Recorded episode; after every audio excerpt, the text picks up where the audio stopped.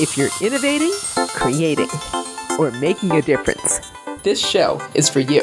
Welcome to Over Coffee. I'm Dot Cannon. Here on Over Coffee, we talk with artists and innovators about the process of changing the world in terms of what they do. There will be more change to education in the next 7.5 years than there has been in the last 75 years. We take the barriers away from our thinking and brainstorming and problem solving by, let's say, going to space camp. How would you go about planning an educational curriculum to be taught on Mars in the year 2030? That is the concept, which Arizona State University's Shaping EDU would like to invite you to explore with them as they host their global virtual summer camp.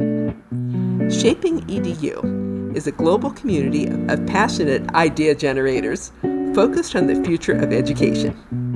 This year's global virtual summer camp is happening Tuesday, June 21st through Friday, June 23rd with the theme of Space Camp.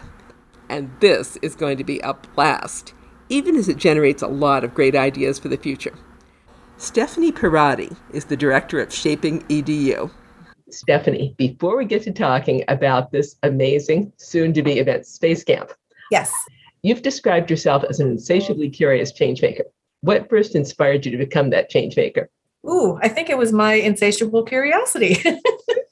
I really enjoy just learning new things and really diving into stuff head first, but also constellation building, as we like to call it. So, really connecting the right people to get all the the appropriate voices around the table to have intelligent meaningful discussions and to surface solutions and opportunities so to me that's what change making is all about. How did shaping edu first come up the global virtual summer camp? Well the shaping edu as a whole was formed in 2018 by our cio lev Gonick and samantha becker who's the executive director of our creative and communications team in the university technology office. It's the longest title ever. Uh, but they had 129 folks from around the world that were touching education in some way. Some of them were educators, some were students, some are education consultants, some are ed tech developers. But all these folks came together and really surfaced the challenges facing education and convened around 10 what they call neighborhoods and really surfaced some opportunities to make a difference. And what we do now, we've carried that to where we are, and we have about 4,000 community members, and we reach about 16,000 folks around the world. And what we do is we convene and we talk about just kind of the brass tacks, what's actually going on in the world of education, and how we can create free resources to then share back with our community members to take to their communities of practice. And that in doing that, we foster change. And those free resources include Space Camp coming up yes. on June 21st. what was that like for you? I'm going to brag a little bit. You are the first ever director of Shaping EDU, which Correct. is yes. Wow. Yeah. what was that like so, you putting that together? So it's been just delightful. I've been here a year and I think one of the fun things that we get to do is have a period of suspended disbelief. So we take the barriers away from our thinking and brainstorming and problem solving by, let's say, going to space camp. And by doing that, you know, we really open our minds a bit. So the first two, we do three half days for space camp. And the first two days, we're learning about all the cool new tips, tricks, tools that are happening in the world of education and educational technology and also looking at other countries to see what they're doing really well with their education systems. And then we go into the third day into three teams that will help us create an education system from scratch for Mars. Now, this is a theoretical activity, but what we're hoping to do is create this kind of utopian education system, right? So by doing that, we can then assess it and figure out how we in our own communities of practice can get a little bit closer to that utopian system. I'm back on what you said about how other countries are approaching education in their system. What's one thing that one other country is doing that you really wish we were doing here in the US? Oh, wow. I think Finland has a great system, Norway has a great system. And, you know, generally, a couple of things. One is that for kids, they do all of the work in school and don't have homework because they feel like that is a really critical time in a kid's life to go go outside, play, be social, do things other than you know have your have your nose in a book but having that set aside time to really engage with their community whatever that may be and wherever that may be is really important to them in the development of kids life. So i think that's smart just really smart. I love that because that gives them time to be kids. Yes, exactly. Which is so important. We forget about that. But, you know, then we have folks like our friends in Australia that have been embracing micro credentials and stat credentials and badging for years. And that's still a fairly new concept to us in the States and giving a lot of different alternative paths for education to students in Australia so that they can really thrive. And that's really what JPED was all about, enabling lifelong learners to thrive in the digital age. Micro credentials is actually new to me too. Are we talking about several different courses and then their credentials? So there's a few different ways that approaches that. We just had a mini summit in April in which we had a half day of 18 speakers that are industry leaders and came together and disseminated information about the evolution of credentials and the future of credentials and really interesting content which is actually on our youtube page now we've, we've segmented that so you can watch various sections of it but it's just really about rather than going for a traditional four-year degree having alternatives to that in which you're you're going through a skills based learning process rather than checking the boxes of going through a four year degree. Depending on what you want to do, that may or may not be a good fit for you. But I think IT and development is really the first industry to embrace that in a meaningful way. But I can see a future in which, let's say, high school kids want to work for Apple when they graduate. So they just go directly to Apple and say, what credentials do you want me to have? And they'll say, come learn with us the Apple way. And they'll teach their future employees exactly what they need them to know to work for Apple. And that really circumvents the traditional process. And I think that schools, education systems, higher ed systems need to partner with industry in order to create, you know, those programs and fill the voids in the marketplace what a good idea too because when you think of university education and i'm not knocking it i really love what the universities are doing but a lot of them are beyond the reach of many students today financially. Absolutely. It's a much more equitable solution. It gets kids away from a point where they're graduating with debt that they'll never pay off. There's a lot of pros to that solution and you know that was part of what we did at that event was explore that because i had just gone to asu gsv in san diego Um, a few weeks prior to that. And we had started planning this micro credentials mini summit before that event. But every session that I went to at ASU GSV that had anything to do with badging or credentials or stat credentials was packed to a point where they were turning people away. So I knew we were on to something. and I think that's one of the beautiful things about shaping EDU as well, is we can be quite nimble and pull together our community to convene around a topic that's of interest or concern to them mm-hmm. rather quickly. Let's, in our imagination, imagine that we are part of that community you're pulling together on June 21st. We're going to Space Camp virtually. Yes. It's eight o'clock in the morning. What yes. experiencing? Right. so we'll kick off the day on the 21st with a presentation from Dr. Ruben Puentedura, who is one of our innovators in residence. And he's going to give a presentation about using science fiction as a metaphor and how we can really explore the unknown in our own individual worlds by leaning into science fiction and what science fiction purpose it serves in that process. So then we'll have nine sessions that are available and that's learning. We have three tracks. We have one focused on education 2030, which is what do we need to do to get to those SDG 4 goals that UNESCO set by 2030. We'll also have an EdTech tools track. So we'll be looking at the new cool tools that are available to folks now and in the future. And then we'll have a track focusing on teaching and learning. So that's more about pedagogy, assessment, and curriculum development. So we'll do that for two days. And then on the third day, we'll design our education system for Mars. Oh, how much fun will that third day be, especially? My ears perk up when you say new cool ed tools. What are some of the ones that you personally like the most? Oh, goodness. Well, on the second day, we have our friends. Gosh, we think we have a panel of about five people that are talking about XR extended reality tools. And there's a lot of new, cool, fun things on the horizon that we'll share during that presentation. And then on the first day, we also have a presentation about the future of libraries. And I think that's really interesting as well because libraries are absolutely relevant and will continue to be in new, interesting ways. And so we'll walk through that process during that session. And then we have a, an event, a session on the second day also about museum schools and what are museum schools, what are they doing, and how can we utilize our museums in, in new, interesting ways. What are some of the ways that you see libraries and the museum schools being incorporated into the educational experience in such a way that it's going to be valid for 2030? Sure. I think libraries are and will continue to be a community hub. I think that Wi Fi is accessible there to a large group of people that may not otherwise have it. So that's a very important part of their process, too. But really being, again, that hub for the community to come together and, and learn together. I think utilizing tools that connect the libraries so the resources that each of them have can be shared around the world is important as well but um, i do think they will continue to be a really critical point in the community anything that teaches the kids to dream and teaches them something beyond what they see. Absolutely. It's just opening new worlds to kids. And I think that's just something that has to continue. We talked about a new element that's going to be present in this year's Global Virtual Summer Camp.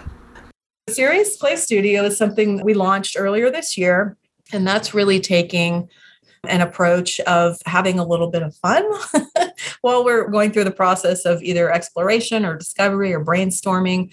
Um, so there's a game component to to all of the processes that happen there. And we have a little bit of serious play in each of our events because we take our work seriously, but we don't take ourselves too seriously. I love that. What might we be doing if we were there right now and we're having a session, but we're going to do some serious play too? Yeah, so we actually call in all of our events for, for the last two years have been virtual, of course.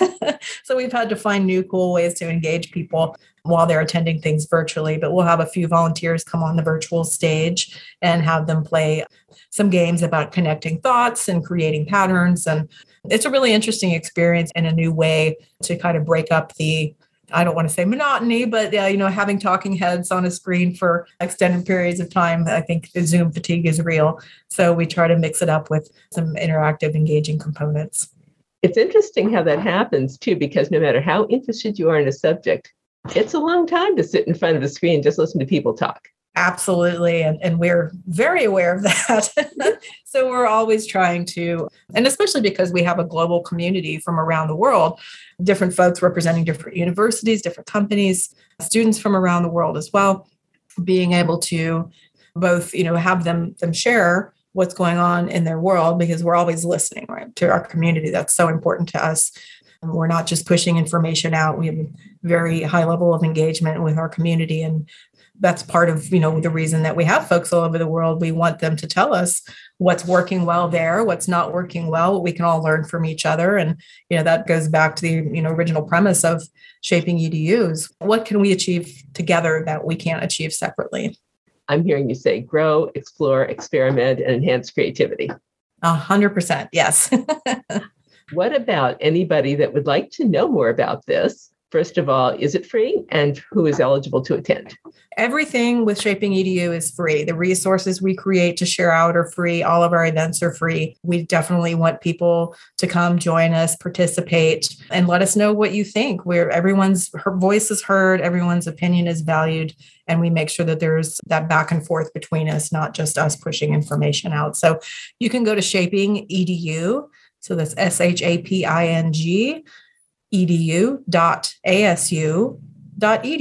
And there you'll see all the projects that we're working on, as well as all the events we have coming up, including our Space Camp on June 21st.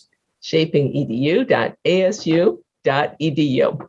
What's been one of your absolute favorite experiences so far with preparing Space Camp for June 21st?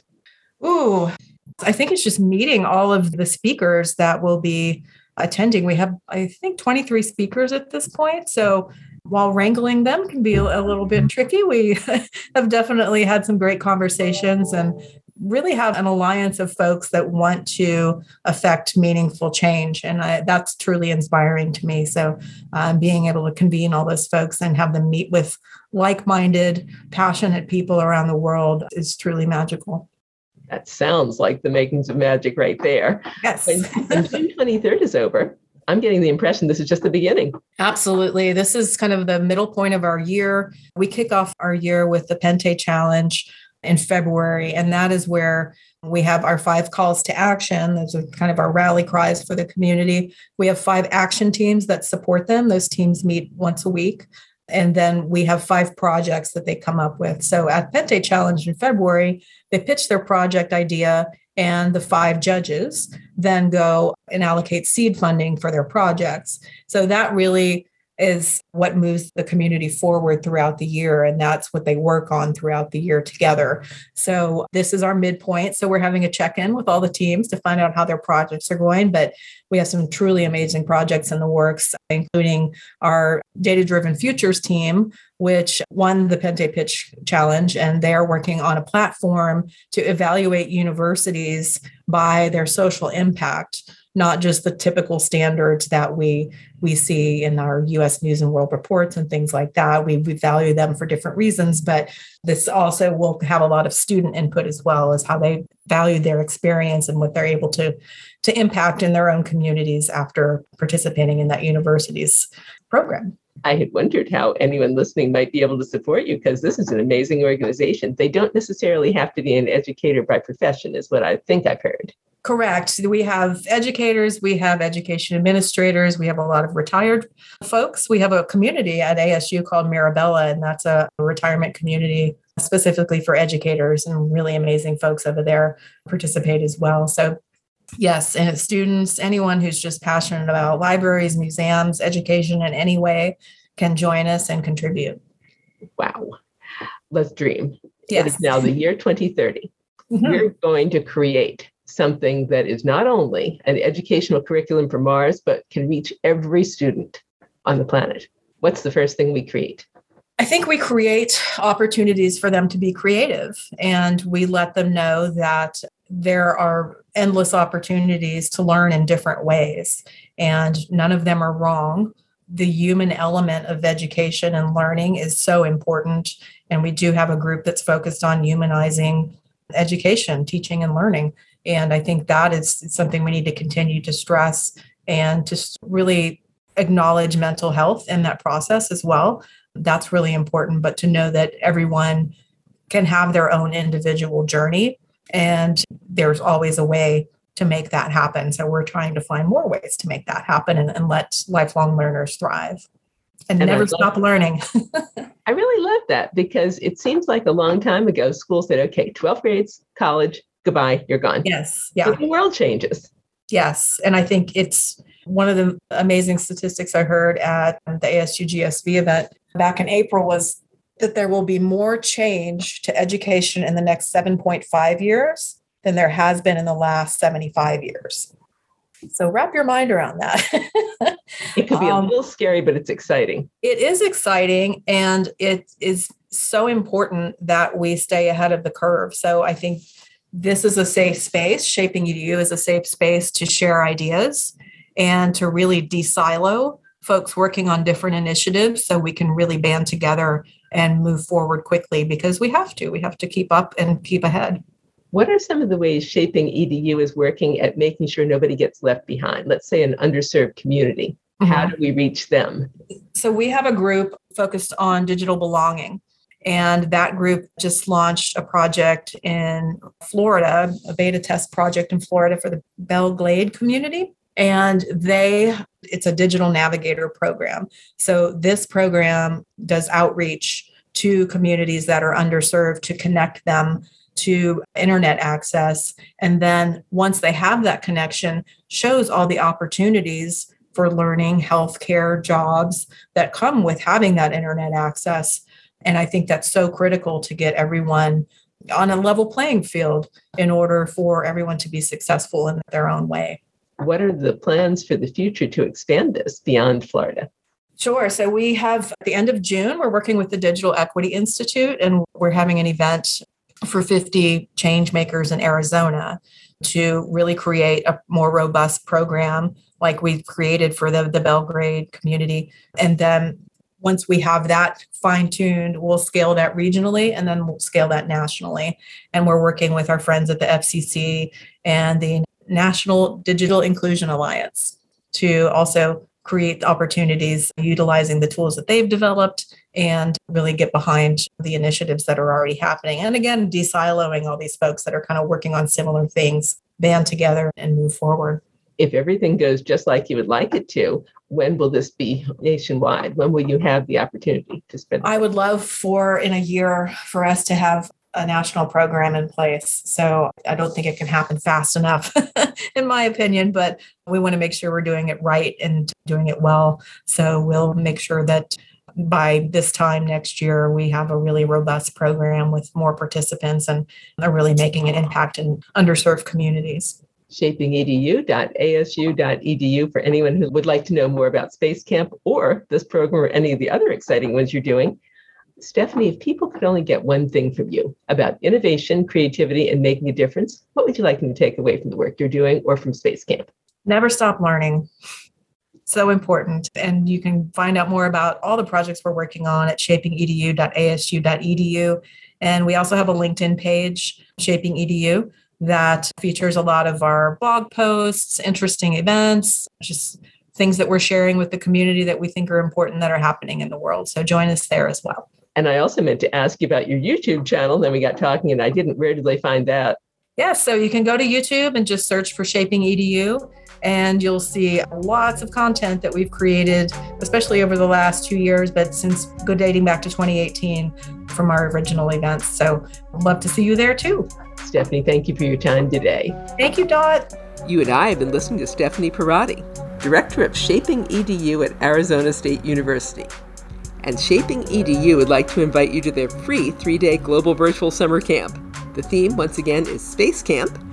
It's going to involve three half day sessions, June 21st through 23rd. Find out more both about Space Camp and about all their other exciting programs at shapingedu.asu.edu. That is once again shapingedu.asu.edu and find their videos on YouTube by searching for Shaping EDU.